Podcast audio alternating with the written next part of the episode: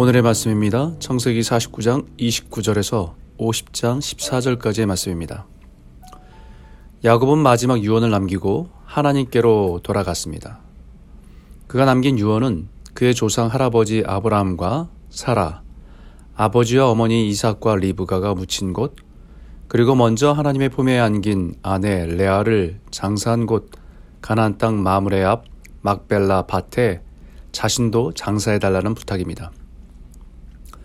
그곳은 믿음의 조상 아브라함이 하나님께서 부르신 약속의 땅에서 햇 사람에게서 산 땅입니다.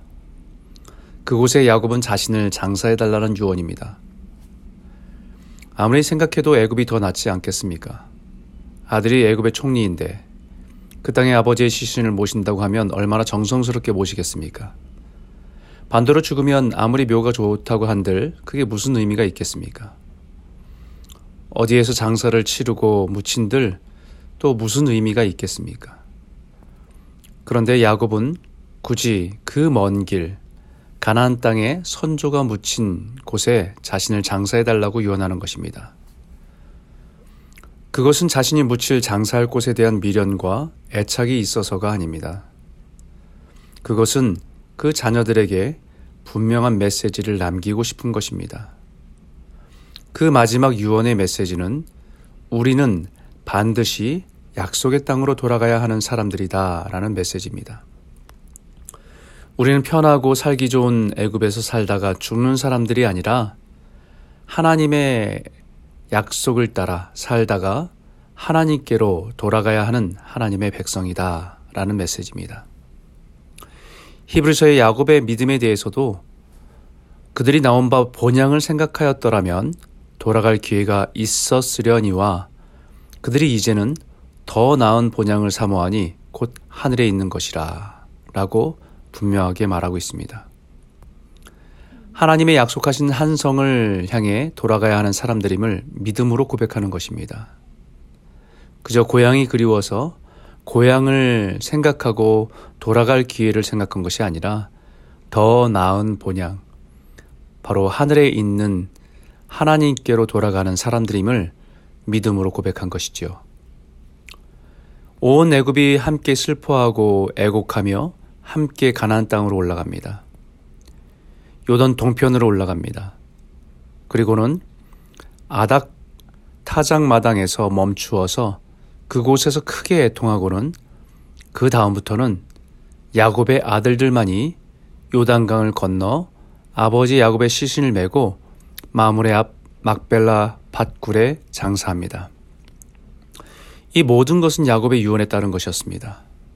야곱은 자녀들에게 분명하게 자신의 죽음을 통해서 전하고 싶은 것이 있었습니다. 그것은 죽음은 누구나 예외 없이 가야 할 길이라는 것입니다. 믿음을 가진 사람들도 그 죽음 앞에서는 슬퍼하고 애통할 수밖에 없습니다. 야곱의 죽음 앞에서 애굽 사람들이나 그의 자녀들이나 다 같이 애통하고 슬퍼합니다.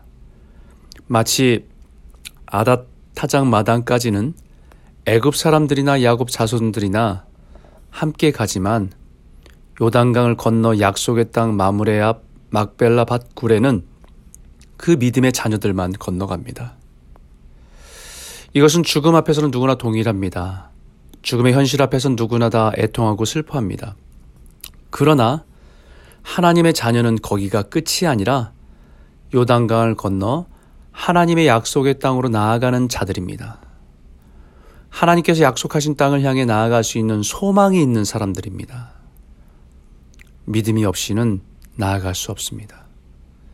믿음이 없이는 죽음이라는 현실 앞에 절망과 낙심으로 끝이 납니다. 하지만 믿음의 사람들은 하나님의 나라의 소망이 있어 그 약속으로 한 걸음 더 나아갈 수 있는 사람들입니다. 사랑하는 성도 여러분, 우리 모두는 언젠가는 모두 죽음이라는 현실 앞에 서게 됩니다. 그러나 우리는 그 자리에서 애통으로 끝나는 자들이 아니라 하나님의 약속을 따라 소망을 가진 사람들입니다. 오늘도 어떤 고난과 어려움과 고통이 있어도 그 소망을 가지고 믿음으로 한 걸음 한 걸음 나아가시는 복된 성도들이 다 되시길 주의 이름으로 축원합니다.